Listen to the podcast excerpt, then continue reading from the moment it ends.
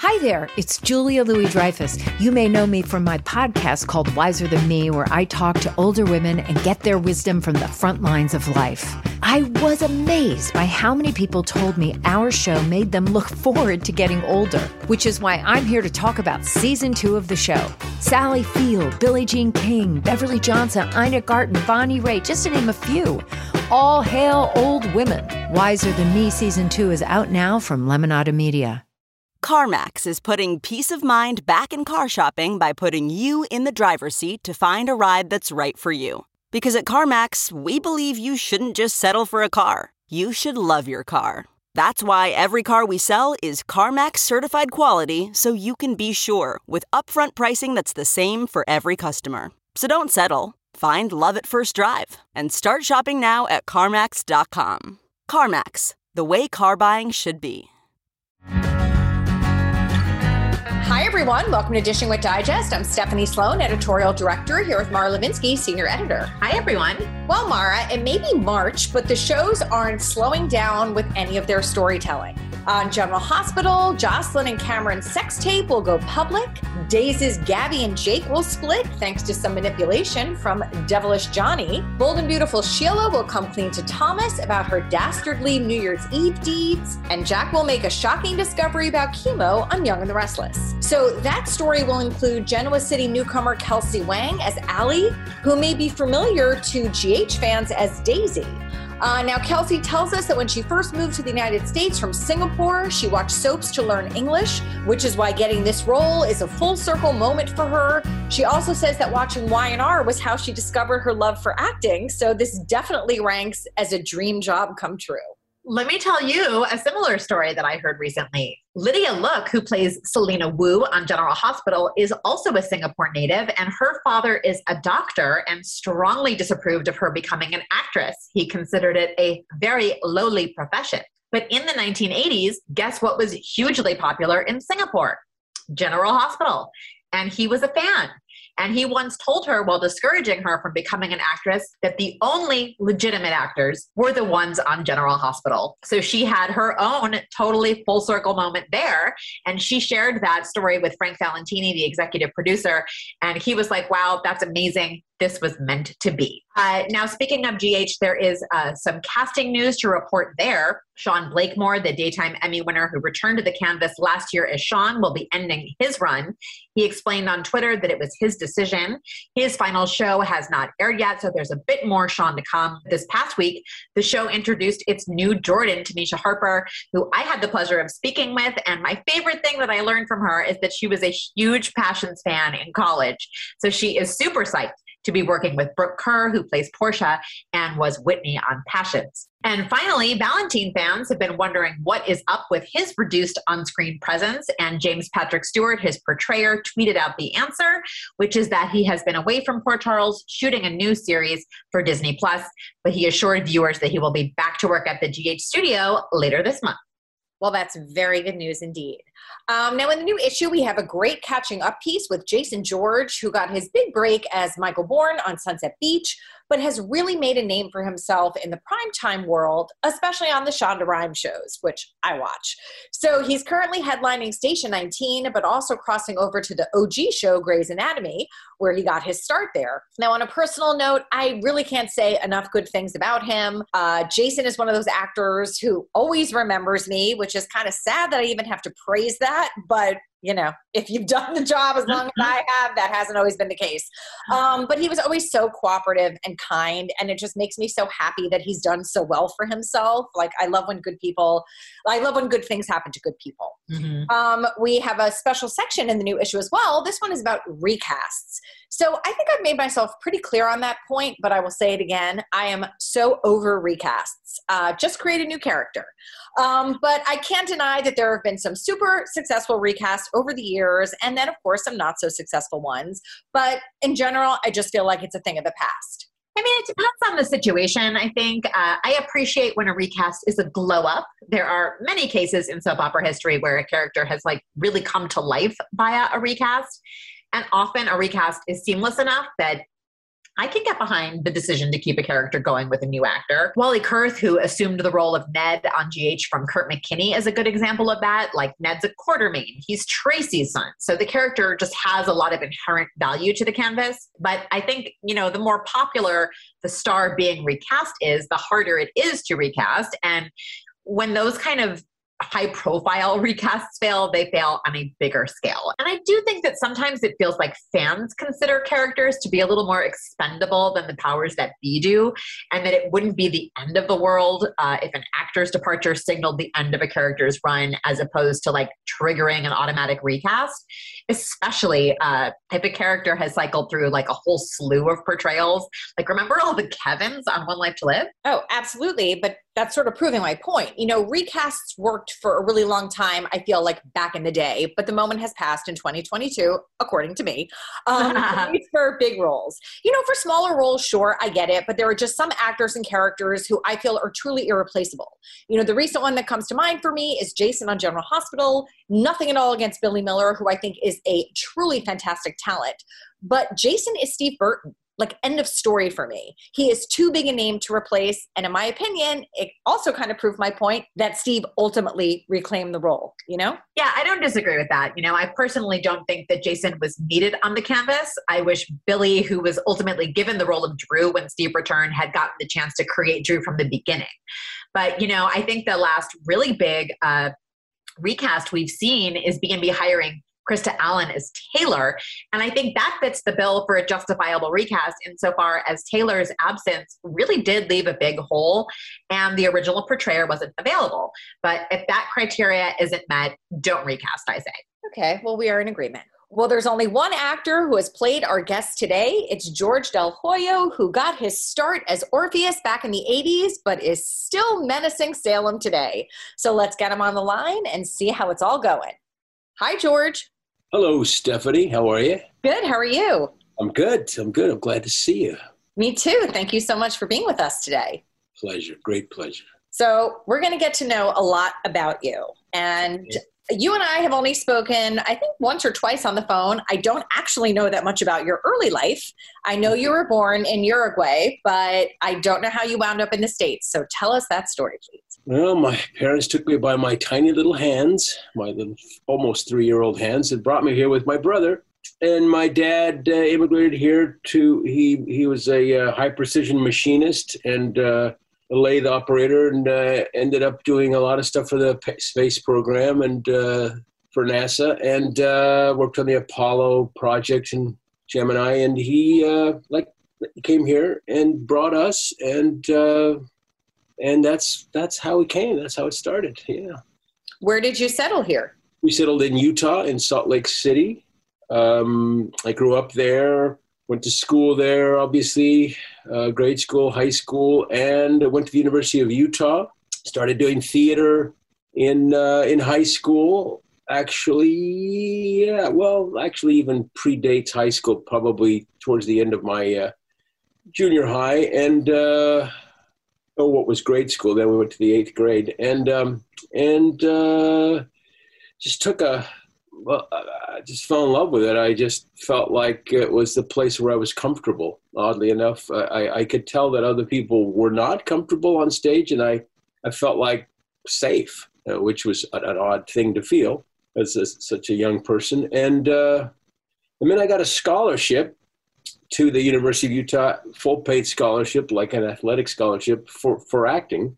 And so I did that. And uh, about two years into it, I decided that I was restless and wanted to just wanted to go out and work. I had done a lot of stuff in my first couple of years of college and uh, sort of professionally as well, semi-professionally, meaning meaning you know getting a little bit of money outside of college. Plus uh, I, I, was even getting a little stipend in college for my work. I mean i was all i was all was very fortunate and, and very uh, lucky to have had all that. And then so i left uh, prematurely some might say but i felt driven to go to find my my way. And so i went to new york. Um, i went to new york for obvious reasons. I wanted to be in the theater more than anything and that's what I knew to the degree that I knew it. And um, when I got there, I sold my car. I had a a what was a Datsun then. Now it's be a Toyota. No, uh, no, it'd be a Nissan.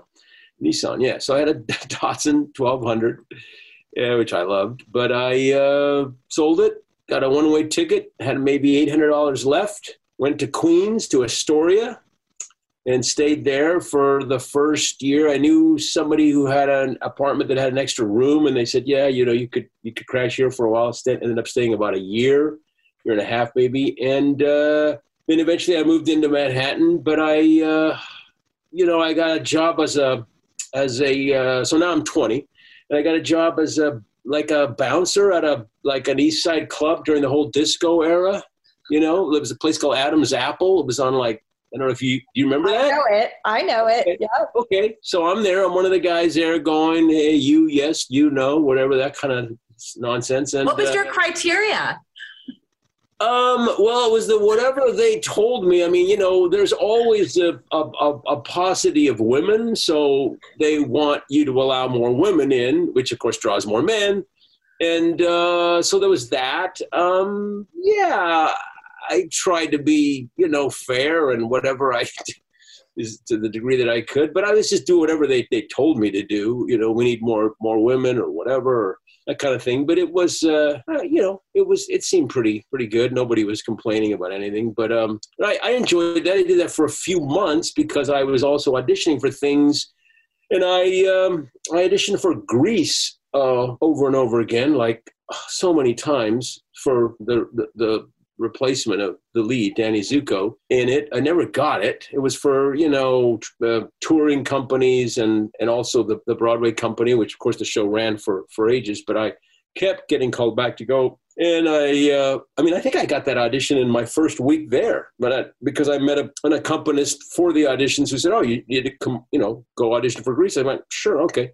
So that's kind of how I started getting out on auditions, and and in that audition, I met a, a, a young actor who we just hit it, hit it off and I and I'm ashamed to say I can't remember his name because he was uh, pretty pivotal really. You know people are pivotal in your life and this this particular young actor I can't remember him. I didn't see him really ever again. I don't know what happened to him but he was also auditioning and he told me about this play off Broadway called El Grande de Coca Cola, which was a it ran for like I don't know two and a half three years. It was a comedy was a farce. It was very funny. It was like a takeoff on um, variety shows, and but it took place in Honduras, and it was all made up. All the acts were made up. It was just this guy's family putting on acts, you know, and so it was very funny, uh, crazy, but really, really funny. And uh, he said, "Gosh, we we just hit it off. We just were making each other laugh. You know, probably out of nerves or whatever, backstage or in the green room where we were waiting. I think it was down below the the, the in the bowels of the theater."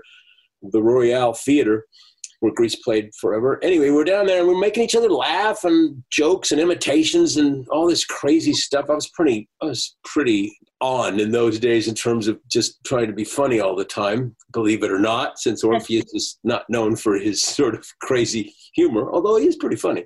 Um, I uh, so anyway, so so I he just took a liking to me and he said, "Hey, you got to give me your picture because I, you know, I there's a show that I I think he was a uh, he had some connection with it. I don't remember, but he but but I said yeah sure. I didn't think anything of it. You know, you give somebody your picture, you don't think anything of it with your resume. And so a couple months went by, and I got a call from the stage manager. Say, I got your picture here. You want to come in and audition? I go, what? What? What is this? Oh wow, is that that thing? Okay, sure. You know. So I remember going over there, and uh, one morning, early morning after uh, after you know closing down the, the Adam's Apple back then, it was like used to close at four in the morning, and so I remember getting up and going over there and uh, and auditioning, and it just went well. And he just really took to me. The guy gave me a, he was a stage manager of the show, and he he was directing it in Philadelphia. So he said, I want you to be in Philadelphia, company in Philadelphia. I said, sure. Wow. Really? Incredible. I mean, I was just like blown away. It was like my first thing. And it, I think I was in New York maybe uh, five, six months. And uh, so I said. Yeah. So I went to Philadelphia, did that. It was supposed to run six weeks. It ended up running four months, maybe four months. The guy producing the Philadelphia company was going to open it in LA. He became a sort of big sort of producer on Broadway. But anyway, he said, I want to take this company to, to, to LA. And I said, wow, wow, what, this is happening so fast. This is incredible. I'm going to go to LA. I'm, I think by now, I, I think I turned 21 as I was doing this in Philadelphia. I turned 21 years old. I'm going to go to LA and we're going to do the show. And I'm like, this is a great part. And who knows what's going to happen. So, you know, you see all these, these fantasies and dreams and and so I, uh, at the last minute, the people in New York said, "No, hold on a second. Wait, wait, wait. LA's a big market, and we will let you do it, but we get to have say in who's in it, and we don't know this guy." And so they came down to Philadelphia, and they were great. They were very nice people. It was Ron House was one of the original producers, and Alan Shearman. And anyway, they they were very nice and they thought they were very complimentary, very kind, but they said, you know, we got this other idea of another cast that had already done it in New York, and it was Ron Silver and a bunch of other people. And so he played the part and came out, and I was incredibly disappointed. But he he came out here and had a great career. Unfortunately, he died rather young but you probably know uh, him, you know, Ron Silver, and he uh, he had a remarkable career, and uh, and that's kind of how he started. That's how he started here, and and I didn't come, and it was I was heartbroken. But what was interesting is my champion, the guy who put me in the Philadelphia company, said, "You know what? The guy in New York is leaving. Take over there." I said, "Wow, okay."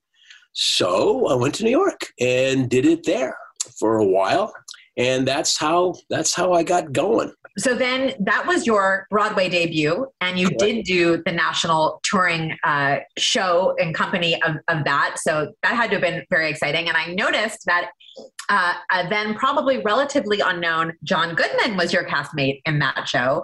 Uh, but being on Broadway, that had to have been very excited. What stands out to you about uh, that? So many things. So after El Grande, I stayed in New York and kept auditioning, and I got uh, the Robber Bridegroom. The Bridegroom was, yes, a Broadway bound uh, bluegrass musical starring Barry Bostwick, who won the Tony for that. And uh, so, ironically, the original Danny Zuko in Grease, Barry Bostwick. So I was asked to be in the company and to understudy Barry Bostwick. So I said, wow, that's cool. That's very cool. So now I'm still I think I'm I just I was 21. Yeah.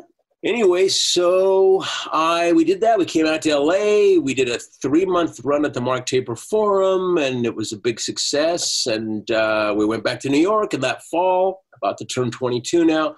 And uh, or maybe I was 22. Anyway, so anyway, we're about to open, and we do the last performance before we begin previews and and uh, the last number the last musical number the big finale Barry, the character Barry, uh, Jamie Lockhart, is swinging across the stage back and forth. We're all singing, and he's swinging on a rope and singing as well, going back and forth. And huge finale.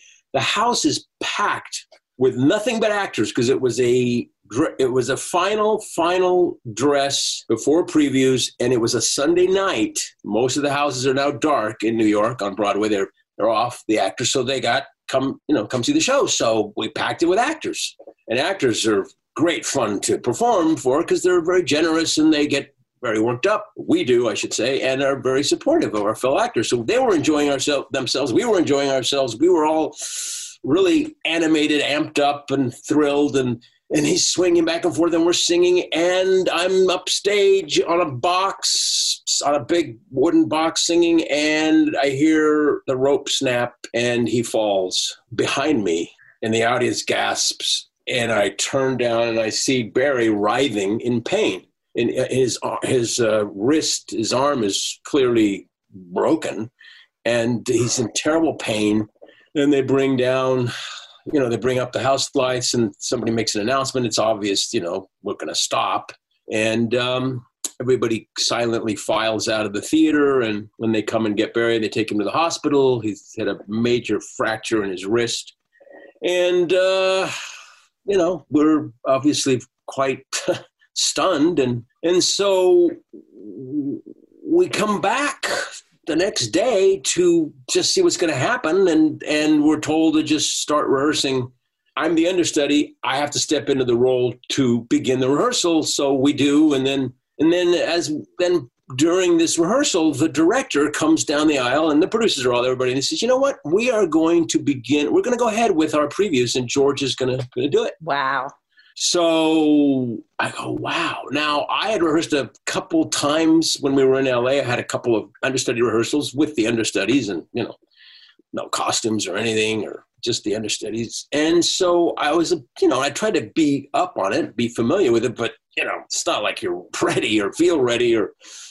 So I was incredibly, incredibly scared, incredibly frightened, and just so nervous. And um, and I mean, in fact, probably the most the most anxious I've ever ever been uh, uh, in terms of stage fright uh, to be thrust out onto a Broadway stage at 22 now and just to in the lead and, and I just I, this is too much. It was like a bad dream. It, I, I wanted to grab the hands on the clock on the wall and just grab them with my hands and stop them from moving. Don't don't move forward, please. I can't I can't do this, you know. And so uh, so anyway, so my dad called me. Uh, and he, he i didn't want to talk to my dad because he just you know he wouldn't understand. I love my dad. He's now gone but he, I, I, of course I, lo- I mean i loved him deeply but i thought he doesn't understand. He's a machinist and he's a great guy but he doesn't know what i do or how i do it or what i'm feeling. He can't possibly know you know? At least that's what i thought.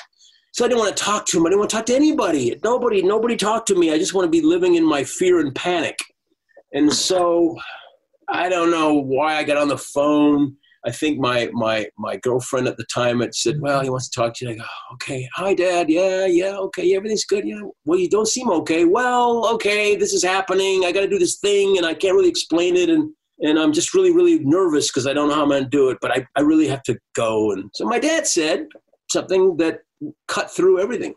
He paused and he said, "Well." Just remember who you are and where you came from, and you'll be fine.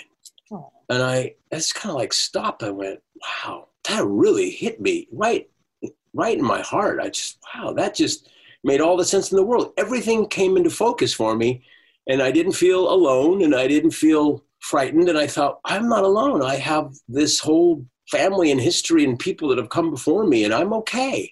I stand on the shoulders of many, and I'm yeah. So okay, and I got to tell you, I'm being honest. I, that just it's like the weather changed. I went okay, okay, I'm going to do this, and I felt empowered and inc- incredibly affirmed and encouraged and loved, of course. And um, and I did it. So, and it went pretty well. I mean, it went. They tell me well. I can't, you know. I uh, there's all kinds of little stories about it, which I won't bore you with. Or it's it's it's quite a tale and has a lot of details, and it was impactful as you can imagine. The experience to me on every every level, professionally, just personally, emotionally, mentally, everything. And uh, so we got through the week of previews, and finally they got Barry to come back, and he was in a sling. And of course, they cut the rope bit, but he did it. He opened it, and and and and we did well, and we ran for a while. And he, like I say, he won the Tony. He went on to great success because of it, because of that role. And but um, but anyway, that was my Broadway debut, a a trial by fire. Sound it, my gosh. Well, eventually you did make your way to the West Coast and started doing a slew of primetime work. So, one credit I'm curious about is from 1980 when you played Dr. Spencer in two episodes of Galactica 1980, a spinoff of the original Battlestar Galactica. Uh, so, what do you remember about that experience? Galactica 1980. Yes, yes, that's that's that's an obscure, interesting credit for you to draw out of there, Stephanie. I'm I'm fascinated by that. Um, yeah, that was that was fun. I remember that. the The most vivid thing I remember about that particular job, that guest role, is that I um, is that I was working uh, with a director uh, who was an actor, uh, Vince Edwards, and he ha- was famous for playing Dr. Ben Casey many years ago and at this point he was directing. And he was a nice guy. I, I, I, enjoyed him but he would get behind. You know he would get behind in terms of the schedule. And so they were always pressuring him come on move it move it you're behind. And he would get very frustrated and and anxious as as as you could understand why. And he um and so they would bring new pages all the time. Look this has changed. You got to get these are new lines. And and he would get frustrated with that but we'd have to learn new lines but he was behind. So he he I was I remember I was doing a scene, and there was a corpse, either a, a it was either a corpse or a wounded person, but I kind of think it was a corpse. But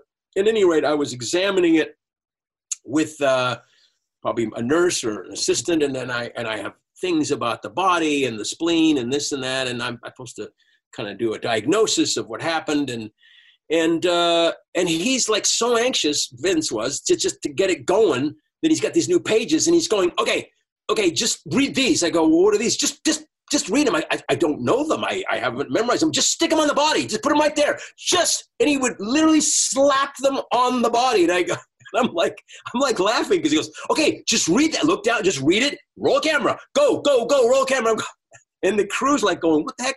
And they go, just set up a light, set up the light. Okay, good, go. He, he looks good. Okay, roll, read the lines. I go, oh, yeah, I don't know. It looks like maybe maybe he was shot. It could have been an entry wound here. I don't know. But and I'm, I'm like, I mean, inside I'm going, what is going on? I'm laughing because I'm just reading pages stuck onto a corpse, and uh, so I was so rushed that it just made me laugh. And that and that's what I remember about that particular that guest that that role. I, I remember doing that. That was the first for me, where somebody sticks pages on a corpse and says, "Go."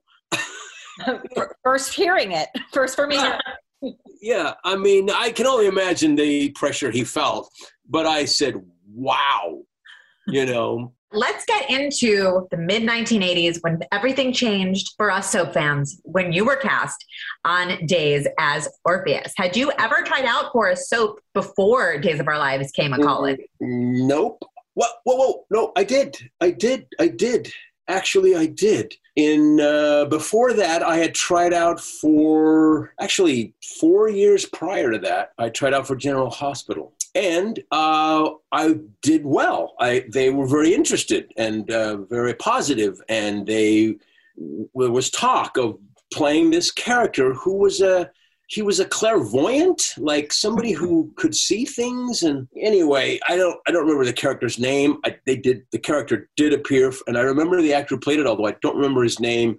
Tall, dark, handsome guy, and he uh, did it for a while. But but the thing is, I before actually saying yes or, or, or having that move forward, I got this this play in San Diego uh, and during Shakespeare uh, as you like it. And I, as I've often done, I just chose what I thought was the harder thing for me, or the more challenging, the thing I perceived as being more challenging, the thing I really wanted to do is to do Shakespeare professionally. Um, and we were opening a new theater in San Diego uh, that they just built it was the inaugural production. It was a great part, Orlando. And so I said, you know what? I'm, I think I'm going to do that for obviously a lot less money. But so my life, again, my love of the theater, and it, it just, it just, the trajectory of my life. You know, every choice we make is a is a trajectory choice, large and small.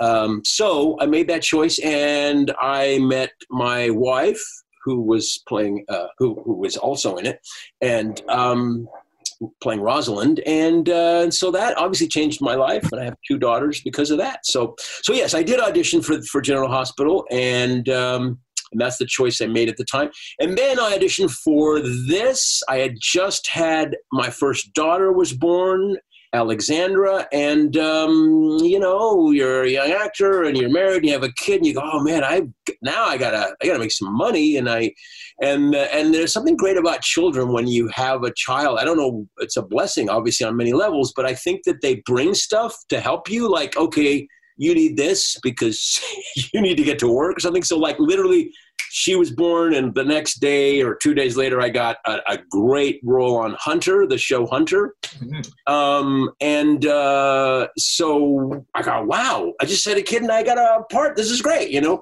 And then after I did that, I got Orpheus, and I thought, wow, I should have more kids, more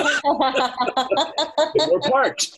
Um, but uh, but anyway, I did have more kids. But uh, but I but I but I did I did this, and I had such a good time. I, I loved the cast. I loved Drake and and and and Deirdre and. Uh, and Stephen and, and Mary Beth and all, all all these wonderful people that are still there that are that are that have now I mean, we sort of lost touch for 30 years almost. I was gone doing other things, obviously. And then when I came back about four or five years ago, I, it was like they were so incredibly gracious and kind and welcoming. And we just kind of picked up where we left off. And, uh, but I, I did it originally for maybe six or seven or eight months. I don't remember how many months, but it was a while. It was an extended storyline, an interesting storyline. And we went to Stockholm and we were chasing down billions of dollars and, and I had, you know, it was it was I was pretty dastardly, but but it was uh, it was a lot of fun, and they were great, and and uh, and now Stephen and I have become really good friends and have a lot of communication. Uh, you know, it just we just kind of revived our friendship, and it sort of has blossomed. Mm-hmm. Well, what did you think the role was going to be when you first went into it? Did you know it was six months? Did you know the end of it? Did not know they were writing it as they went. I mean they might have had a general idea but you know they kind of have to wait to see how you do and how you, how you play the part and maybe how audiences react and and just you know how you interact. And and if you can do it i guess i mean there's a lot of variables but uh yeah no i i uh, i didn't have any idea how it worked. I did not know i mean i obviously knew on some level the speed but you don't know the speed until you're actually doing it you know you go, wow, okay. And now it's even faster, um, believe it or not. So, so you know, the thing about soaps, which is so great, at least for for me, and I think for anybody who comes from theater, is it's just basically a play. You know, I mean, you're it, it's almost like you're on stage. It's a like a proscenium you know, the cameras are up front. That's the audience. You move, you cross, you turn. They're picking up everything. You're not going to go in and cover and shoot this and that from every angle. You're just presenting this story forward for the cameras. And so once you have that theatrical background, it doesn't feel too alien. You know, it feels you're pretty comfortable with the concept, you know? Mm-hmm. Well, uh, you mentioned the word dastardly to describe Orpheus. I think that is a fair understatement. Uh, one of my truly like earliest memories of watching soaps was Orpheus uh, being responsible for the presumed death of Marlena and dying himself. Uh, what do you remember about shooting Orpheus's infamous, albeit later revised, demise? yes, that that uh, okay. So what I remember about um, Orpheus's death. I remember I loved that whole island thing. I, I remember it because I liked the clothes and it was so comfortable and they had these like nice little fans going. It was like breezy, you know, South Pacific winds and it was just like really cool to be there and they had these big ferns and plants everywhere. It was just it was nice to be on those sets and uh, it just was relaxing. Felt like I was on vacation. Um, so I remember that, but I, I, um, and I liked working with Deidre on the island. Those scenes were, were fun to do, and she was great. And uh, and then, um, and then the death when when when when John Black slash Roman Drake caught up to me finally on the island after blowing up his house and doing all this stuff and just awful, awful things I put them through, him through. I, I uh, he um, he came and he finally found me, cornered me, and there was a struggle. The gun went off. I remember I had this beautiful shirt. I'm like, wow, this is such a great, incredible shirt that we're getting all bloody. but uh, I fell onto the ground and uh, I expired. I died, and and and my eyes were open because I thought, well, you know, yeah, sure, that's how I die. I die with my eyes open. And then they go, cut, cut, cut. But what are you doing? I go, well, I'm dying. They go, no, yeah, I know, but you, you got your eyes open. I go, yeah, people die with their eyes open a lot of the times, you know. You go, well, that's a little weird and kind of scary and macabre. I don't know. We probably shouldn't do that. I go, hasn't anybody done that? No, but we don't think anybody's ever died on daytime with their eyes open. That's a little too much well, why don't we try it? I mean, come on. I mean, you know, let's just do it that way. Let's just try it. And they went, all right, well, we'll just do one. I don't remember if we did one without it, but I do remember them, you know, conceding that we could and allowing me to do it. And so as and it aired with me dying with my eyes open. I think it's probably I'm sure it's online. I've seen it. And I go and I and I thought, yes, a first. Guy dies with his eyes open. I always like firsts, you know. Left your mark for sure. Exactly. Um, well, in 1988, you appeared on Cheers as a snobby neighbor of Frasier Cranes, who hired Norm as an interior decorator. And later, you had a recurring role on Frasier, playing Father Mike, the host yep. of a radio show called Religion on the Line. Yep. So tell us about your experience on those two iconic sitcoms. Thank you. Wow, you guys know so much. uh, I've had the experience with people come up to me and they go, "Hey, I saw you on the thing," and you know maybe on TV Land or whatever. I go, I'm sorry, you have the wrong guy. No, no, you were the guy on the the spinoff of Three uh, Company or whatever. And I go, uh, no, I don't think so, man. Yeah, you and John Ritter and blah, blah. I go, what? And I go, oh, and you were the father. I go, oh yeah, that's right. that's right. You know more than I do about me. How is that possible? But anyway, so thank you for your incredible research. Um, so um, I uh, um, so yeah, I, I, was cast in those uh, two shows. I what I remember about Cheers, and it, it's actually kind of a not because of me, but it's a kind of an iconic episode. Norm is that you. I mean, it's like sort of in groups of great Cheers episodes, and it's considered one of the better ones. And so, and so uh, it was an incredibly funny situation. You know that Norm think you know pretends to be gay so that he can be an interior decorator. You know he thinks he has to. So um, it's just all mistaken, you know, identification with that. And so he, it's, it's very funny. But um, I remember, what I remember about it is that uh, James Burrows, the great James Burrows, who was one of the primary directors of Cheers and Frasier and many other things, and, you know, uh, uh, Emmy winning, multiple Emmy winning, incredible director of live comedy. He, um, I remember he's a great guy, wonderful guy, and so experienced. And I remember, I remember I had these great laughs, great laugh lines that I knew were really funny, and and so we were doing them with the live audience. And they'd been working all week, and all of a sudden, what was happening is the audience was so in love with the, the regulars, with Ted Danson and, and company, that they would laugh at pretty much anything they said. So if they said hello, they go, ah, you know, wow. It's hard to time a joke if somebody's laughing at the setup or laughing at what's not the joke. You know, they're just, and so I was so thrown by that, and our and the audience was laughing at everything that Ted said, and he was he was great, and and and uh, he knew what was going on too. But but I remember Jimmy Burrows stopping and coming over to me and saying, "Listen."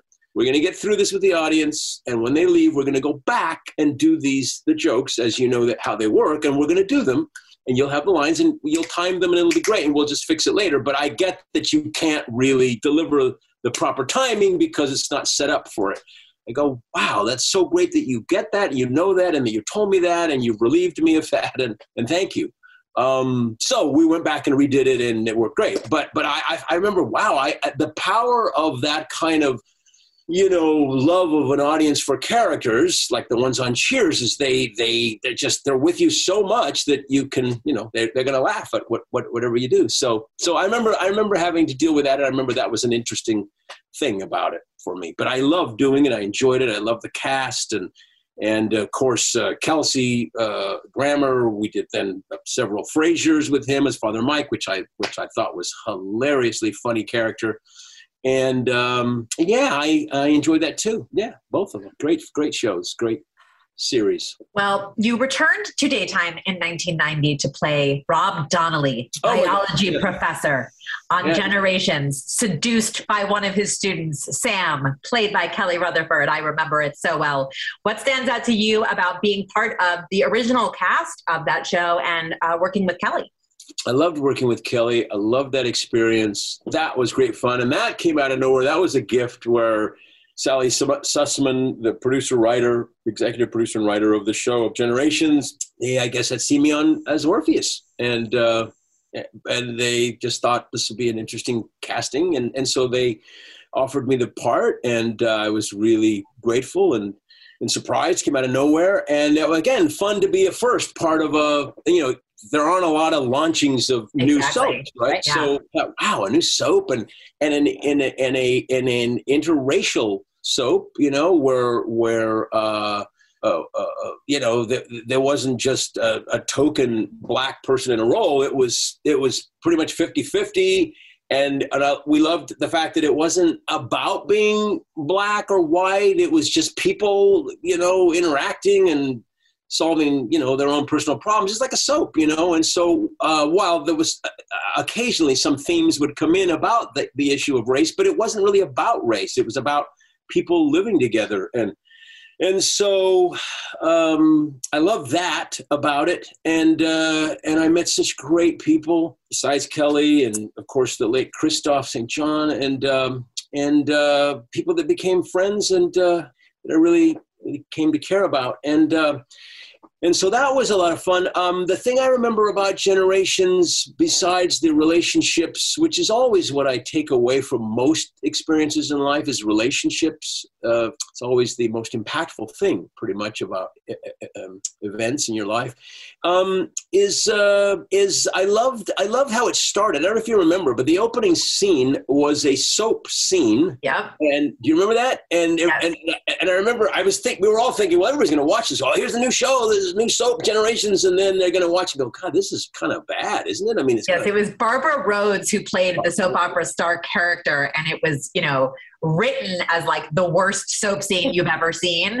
And I remember falling for it, going, yes, oh, yes, yeah. Yes, yes, absolutely. Well, I'm glad you fell for it. That's brilliant. That's great. And you're amazing. Both of you are amazing that you know so much about the stuff. It's amazing. But anyway, so I love the fact that, that they had this fake scene on and everybody's watching. It went on pretty long. It was like not just like a one second thing. It was like, you know, a bit of a scene that she was doing. And, uh, and predictable and turgid and uh, you know whatever. And, and and people must going wow this is what they came up with. And then you pull back and it's a tv and it's the people in the show generations watching this soap. And that was so cool. I thought that was so clever. I love that. And so I think you pull back and it's uh, it's Kelly watching it and she's in bed and watching and I come out of the shower and I'm her professor and it's this whole you know student you know teacher inappropriate relationship thing. Um, but I uh, I love that. I love that about it, and I loved I loved between um, Rob and Sam, between Kelly and and me. I, I love the dynamics of that. It was passionate. It was it was just so driven by, of course, desire and uh, love and and uh, and a kind of obsession, obsessiveness, and uh, and I just thought it was such an exciting, exciting, exciting relationship. And I and it kind of preceded some of the stuff that came later with the whole Me Too movement. But it but it was it was mutually manipulative, you know. And um, she wanted what she wanted, and obviously I wanted what I wanted. But but I also think there was love, and there was just so much chemistry and and between us, uh, I, I, we felt it, and I think people did. And uh, I just, and she was very, very, very young very young. It was like pretty much the first thing she did. She was, I think, 20, 20, about 20. And uh, I was in my 30s. So I was like, yeah, in my in my 30s. And uh, and she uh, and I used to remember. I remember I used to tell my wife when I'd go to work, I'd say, "Honey, I'm going to go I'm going to work. I'm going to slave over a hot 20 year old. uh, she would laugh. I guess she would laugh. I hope that was laughter. Uh, but yeah, that's that's. Uh, but she was just uh, such a fun, delightful, uh, exciting person. Uh, Kelly, I, I just um, I'm very fond of her. We, had a great time. We got to travel together and go, you know, on junkets, and we got to know each other. She got to know my family and and, uh, and my, my my my daughter, my first daughter uh, Alexandra, and they actually went out together. She took her out to I don't know get ice cream or something, and they they yeah I think she babysat one time, but she was she's great. She's just great. Well, you did mention Kristoff St. John. He made mm-hmm. his daytime debut on Generations as Adam Marshall. Oh, wow. So, what do you remember about Kristoff that you can share? Oh, I just remember what a fun, loving, kind, upbeat, generous person he was, and how whenever you saw him, it was just uh, you could hear your name called from across the parking lot, and his big wide smile and and his big hugs, and um, just uh, just a really really good, kind person, a very loving person, and uh, and I'm really sorry that he's uh, that he's not with us. Uh, uh, miss him in that regard. I didn't see him often, but whenever I did, it was the same thing, and and I had seen him a little more often prior to his death. I'd seen him a couple times. Uh, he had actually opened up a restaurant near me, which I'd contact him about that, and I really liked the restaurant. And uh, I saw him there. I was with my daughter, and I we went to eat there, and he was there working and cleaning up and fixing things, and we had a long, long chat. Just really, probably weeks before he he he passed. And so, um, yeah, that was shocking and, and troubling and regrettable. Mm-hmm.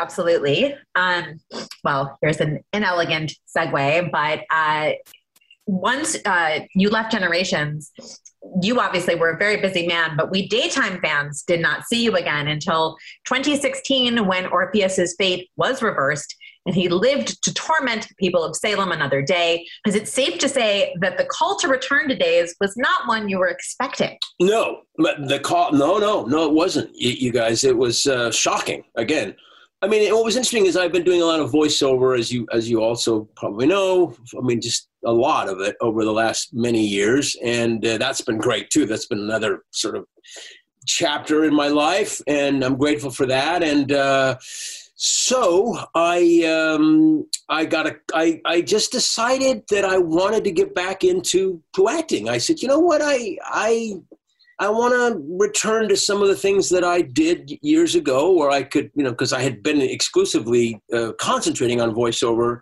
kind of, kind of took over for, for, for several years, for many years for me, and so I uh, decided to do that. And and I and sometimes I don't I don't know about you guys, but I, I find that in life when you when you ideate something, when you when you think about it and, and sort of dream it, or it just becomes a, a real strong thing in your in your head that that it tends to create a, a, a momentum for it, and and maybe it, it, it often happens. You know, I go wow, because I remember thinking one day, honestly, one day I was sitting here and, and my wife and I were talking around Christmas a few years ago, and I she said, "You've done so many things. Is there anything you you haven't done?" And, and other people had asked me that. I go I've done practically everything I can think of, other than you know the trapeze and the circus. But I, I, I, I've done so many aspects of this business, and and so I said the one thing I've always wanted to do was of of, an animated full length feature film voiceover.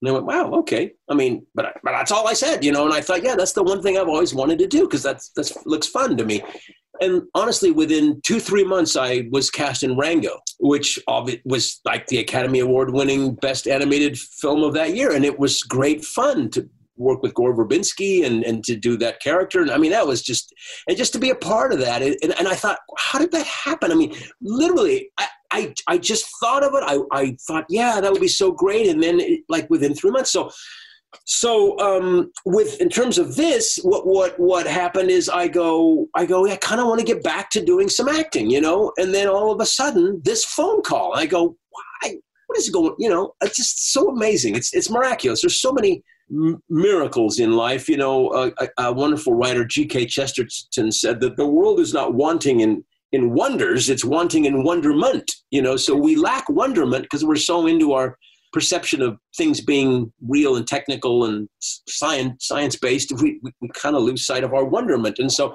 so I'm saying that there are miracles, and this happened. All of a sudden, I want to get back into acting, and the phone rings, and, and my agent says, "Are you? Can you sit down?" I go, "No, I'm not going to sit down. What? What? What is it?"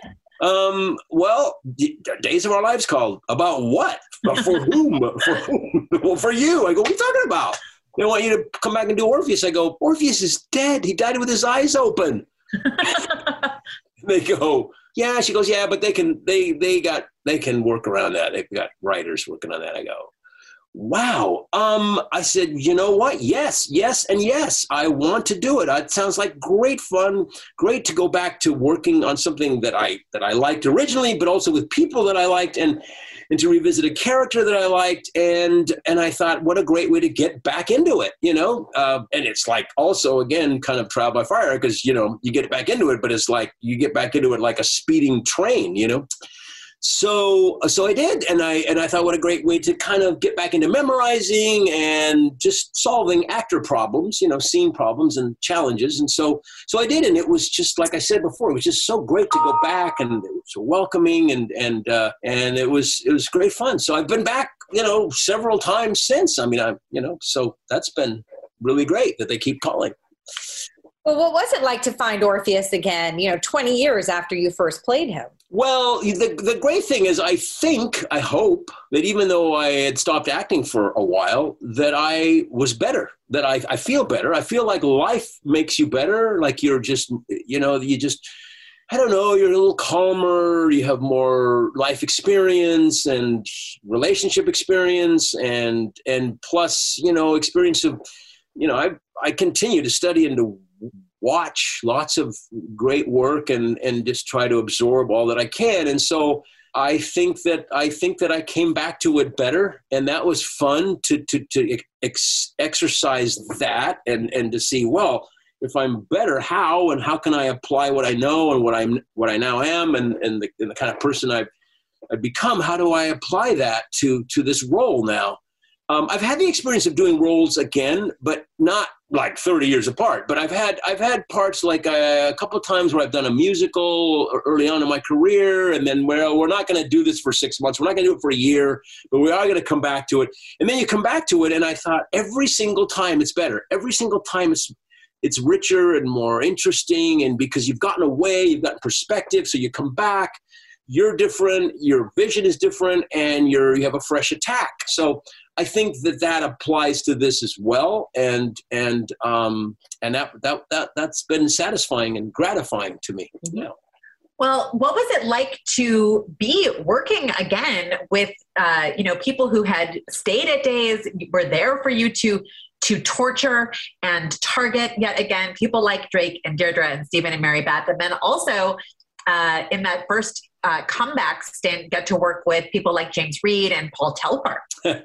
yes, yes. Now, I had not worked with either of those two gentlemen, and right. they were great fun. Uh, and I, I knew James vaguely just on by sight because we came up together and we were auditioning against one another, you know, trying to get the same parts in, in our, you know, generational group of male actors. So, so that I knew, but I, I didn't know him to work with him, and he's just wonderful. What a what a, what a wonderful actor, and and just uh, it's a pleasure to to just be sharing time with him on the stage. And uh, and then and then and Paul, it's just a charming, wonderful actor. I I love working with him. I still like seeing him. I haven't had any scenes with him this time, you know, the last few times, but the first time, yes, we had a lot because we were like super triple you know, axis of evil, three bad guys, you know. And I loved that storyline. I loved how we terrorized everybody and the whole we got on TV and we took over the airwaves and we, you know, all the lights went out everywhere and it was oh, that was really and I I love busting into the the the the wedding, you know, and and I just it was just so I love that first line. Probably people know it, but I love as an actor, I love you know coming into the wedding at gunpoint and saying, "Were you expecting someone else?" I mean, you know, like. You know, I mean, like, like, whoa, Orpheus, what the hell? You're back. what are you doing at my wedding? You know, so, um, um, so that that's fun, and and um, I, I, I really like that, and, and working with them is great. I mean, sometimes it's a little heartbreaking because I'm so mean and unkind to them, and I really care about these people. You know, we like each other, and uh, like I say, Stephen and I hang out. We, we, we talk all the time on the phone. We see movies. We pre pre COVID, we were going to the movies all the time and having dinner because he loves film and I do too, and the history of it and everything about it. So we share lots of uh, lots of things in that regard and um, so so yeah that that that that's a little bit tricky sometimes because I do I do like these people very much. Drake and I, you know, we go back so far. We, we, you know we go back to the mullet days. You know, we were, we were around with mullets. You know, creepy little mullets. And um, yeah, no, it was cool. Um, I mean, sometimes I go, whoa, look at that. I mean, I look at myself back in the day. I go, look at all that hair. Look how black it was. Look how awesomely rich and long it was. Um, but uh but um yeah so that that that that is great fun they're wonderful people um yeah and i think that i just want to say the writing of orpheus is they, that sometimes i just really enjoy what they write the, the the lines the humor the wryness the sarcasm i mean he's just so such a clever character and uh so it's not your cookie cutter bad guy. He's a really kind of interesting guy. I like to, you know, give as much as I can to to the character as far as how driven he is because of his demons, of because of his loss and his heartbreak of his of his of his wife being killed accidentally, although he doesn't really acknowledge that by his then best friend, uh, you know, who was uh, John Black, and so. So anyway, I uh, I really I really enjoy it. I, I enjoy the cast, the people. It's, it's a lot of fun to, to, to revisit it. Well, in 2020, they brought you back again, and it was revealed that Orpheus was the father of murderous Manny Evan, played by Brock Kelly. So they really gave you so much material in that stint that it scored you a Daytime Emmy nomination as Outstanding Guest Performer. So, what did that mean to you? It meant a lot. Again, one of those wonderful surprises in life uh, you don't see coming. I go, wow, cool. And the funny thing is, is I again I have to credit Stephen. Um, Nichols for for uh, for for for not for for my get, getting that nomination because I have never really uh, one of my faults one of my grievous faults is I've never been that great at self promotion in terms of you know I don't know doing the business side of it you know?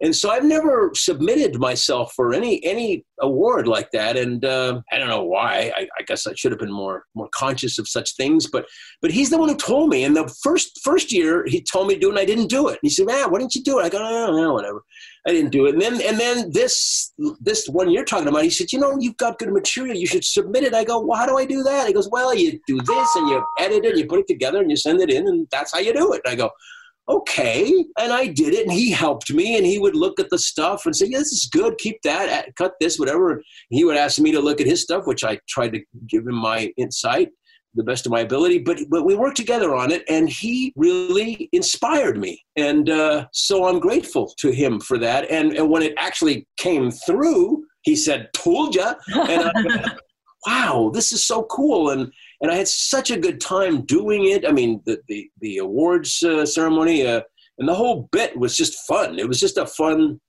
thing, you know. Um, I mean, it was the COVID thing, so we had to do, you know, some adjustments last year for that, unfortunately. But um, but uh, but it was fun to watch it with my family and to uh, you know just to have that experience. I know you joked to me at the time that you were going to ask your wife to put a red carpet in the home. Did that? Oh, that's right. I told you that. Yes, yes. I was gonna. The people said, "What are you going to do with your if you win?" With the statue, I said, I'm going to answer the door with it. I'm going to walk, I'm going to go shopping with it. I'm going to put it in the cart. And I go, whoa, what's this? um, I didn't get to do that, but, but it would have been fun.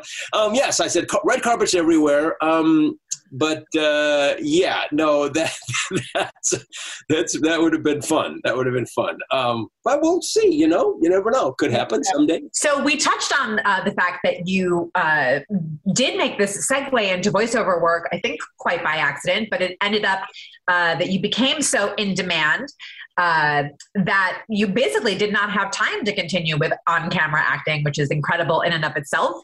Uh, and among your many voiceover claims to fame is that you were the voice of Fox for, I think, uh, the better part of 16 years and was the voiceover artist working on all of the seasons of the original American Idol. I think I watched every single one. So, were you in the studio for that, or were you working separately, uh, lending your vocal talents? Yes, no, no. I work separately. We do them on a in different site, and uh, we would just they get all the they accumulate all the all the film and footage, and they create the spots, and then then a guy like me comes in when the spots finished. This is how promos are done. The spots are done, done, done, and they have a thing called a scratch on them, which is just another voice, usually a producer or somebody an editor puts his own temporary voice in there so you kind of hear how it goes. And then um, you sit down and they take that other temporary voice out and leaves all these holes in it and you literally it goes by you and you jump in jump out jump in jump out. And you have to time it perfectly and you have to get out before it comes back in and it's just a kind of a, a craft thing that you learn and uh, you get this sense of timing that be, becomes a part of you and you can sense even you know milliseconds eh, or, or tenths of a second. And um, and so you yeah so it's it's kind of it's, it's it's a really exhilarating thing. I mean like probably would drive a lot of people crazy but i i kind of like it. it appeals to my sense of of perfection and puzzle making and just i i like the way things work. And so I it's it's like you're in a it's like you're in a fighter jet uh, cockpit. You know, you're in there and you got to boom boom in out in out, and you're just your adrenaline's running and and you're just concentrating. And sometimes, of course, your mouth has to get around all the words. And I and some of the tags are really complicated. And and and there are a couple a few times where I've said to the engineers, I go, wow. I cannot imagine doing this drunk. I cannot imagine even having one drink and trying to do this. You have to be like so sober and concentrated. So, so no, the spots aren't done on the site. They're done off-site in a different uh, locale location, a completely different department, and uh, and they're a lot of fun to do. They're, they're they're challenging but interesting. And I did, yes, I did virtually all of the American Idols, and then the last year they did it there, and then they, then they went on. but um, yeah, all the whole the original season with Kelly winning, uh, Kelly Clarkson, and uh, and all of that. Yeah, I mean it's funny because I was just watching uh, uh, Respect with Jennifer Hudson and remembering that season that you know where she was one of the last four or something, and. Um, so that I loved I loved American Idol was uh, was one of my favorites. You vote, you decide. Yes, that's right. Yeah. Do you ever pass by the TV and hear yourself on it? Yeah. Oh my gosh. Yes. Yes. I mean, in the beginning, that was a trip, guys. I got to tell you, I, I, uh, the first trailer I ever did was a thing called Bitter Sugar, and it was a Cuban film, an, an imported foreign film and uh, and this was a long time ago. But I but I remember, and I was still acting and stuff then. But I remember I did it, and I kind of forgot about it, and then I. I was in a theater by myself on a rainy day in a movie house. It was like three other people in there trying to stay dry. And I was watching a documentary about something I think it was called Microcosmos about insects and the world of insects. But anyway, I was in there on a rainy day in Santa Monica and the trailers are coming on and i'm sitting there you know watching the trailers and then all of a sudden this thing for bitter sugar comes on and i didn't I didn't register for, at first. I go, "What's this about?" You know, and then I hear this voice, and I go, "Wait, that voice sounds so familiar. What, wait, wait, wait, wait, that's me. That's that's my voice. That's I'm, I'm, I'm up there." And I wanted to go, "Hey, you guys, that you know, that's well, never mind. Nobody cares." Um, But I, but I, but for me, that was I'll never forget the first time I heard my voice in a dark theater in big speakers on a trailer. I went, oh my gosh, that was such a trip. It was so thrilling. It was really really cool. And I remember, you know, my kids growing up because I I I got to do I don't know probably 500 films and trailers and things over the years. And I remember, you know, I'd always rush to the theater when I was taking my family to the movies um, so because I have a very funny older daughter who's very wry and anyway, so we're we're going to the to the movies one day and we're like rushing in traffic, gotta get there, come on, I won't be late, you know, and and and she's like lagging behind, oh, and she's in the car complaining about, oh, we got to get there, so Dad gets to watch his little trailers. little valley girl in the back. What what do you mean little tra- What do you you know? Anyway, it was pretty funny. It made me laugh. But um, but yes, I usually, always like the most important thing for me at the time was watching the trailers. Obviously, I wanted to hear how things sounded. You know, right. Well, do you have any favorite projects that you voiced? Yeah, well, oddly enough, American Idol is is right up there. I mean, it was such a great show. We always would watch it as a family. No, I did was able to get them tickets to some shows and some of the finales and some of the. So that was fun uh, for them, and um, so that was that was cool because I was like into the show, and uh, um, and I did a bunch of twenty fours, which I liked. Uh, I I, mean, I did virtually all the Fox shows for many years, as, as you said, Mara. Um, and uh, for 16 years, I mean, you got that right on the money, right on the money. Um, and then uh, let's see, what else did I do? I, I, loved Rango, which I mentioned. I just love that for the reasons that I gave. That was really special. I remember, I remember going to see the the one of the screenings of that with a full house of invited people, and that was just uh, first, that's a great film, so beautifully, beautifully done and animated.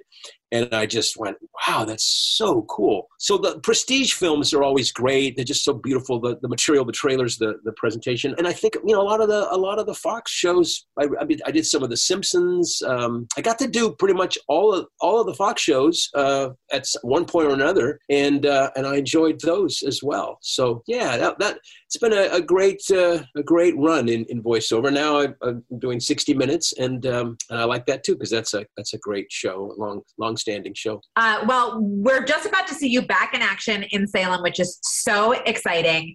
And uh, honestly, it's just been incredible to hear about this career you've had on stage, on camera, voiceover work.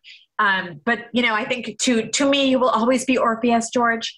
Uh, you know, before we let you go, can you sum up what it means to you that this character that was on for six months, you know, in 1985, 86, uh, has really, I think, made such an impact on the fans, on the canvas.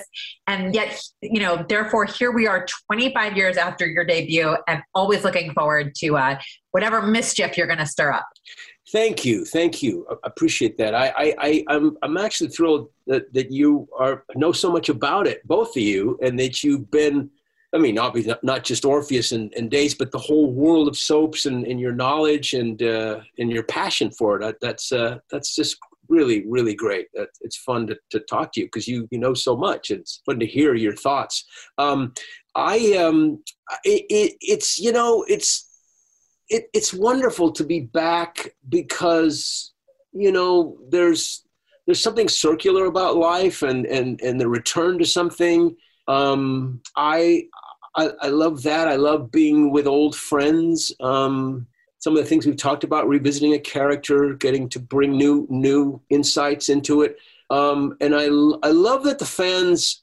I mean, obviously, a lot of people are going to you know be scared of Orpheus or dislike him because he's a bad guy and he does bad things to their heroes. I get that, but there's a lot of I get a lot of uh, respect from from fans who like you know what the character brings, the elements that the character brings to the show. I mean, every show has to have that you know that that person that comes in and, and shakes things up.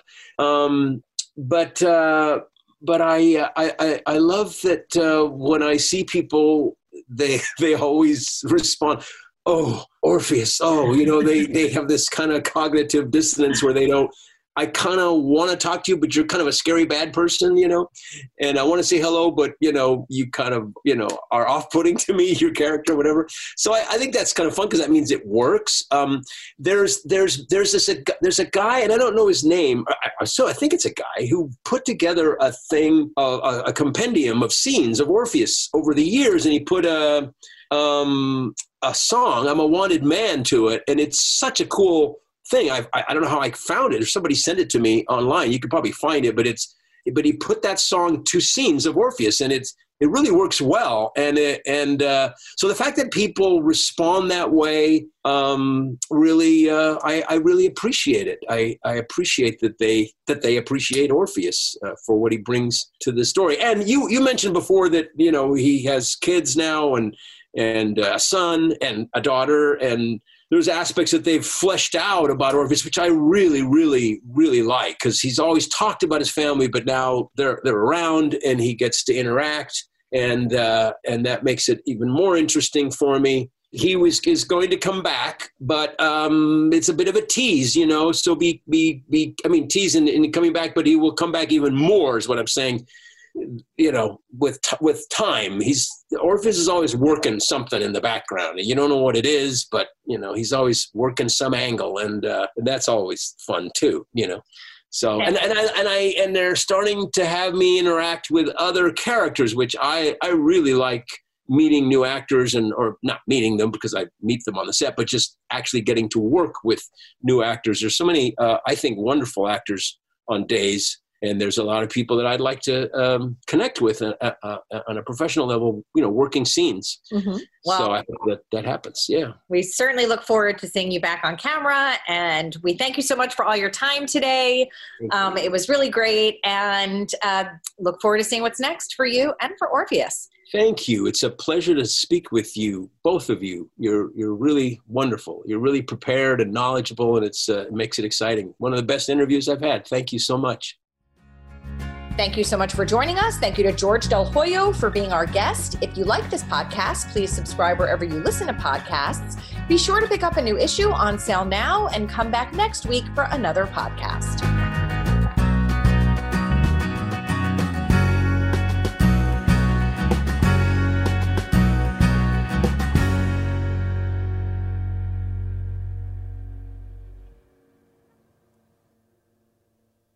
One, two, three, four. Those are numbers. But you already knew that. If you want to know what number you're going to pay each month for your car, use Kelley Blue Book My Wallet on Auto Trader. They're really good at numbers. Auto Trader.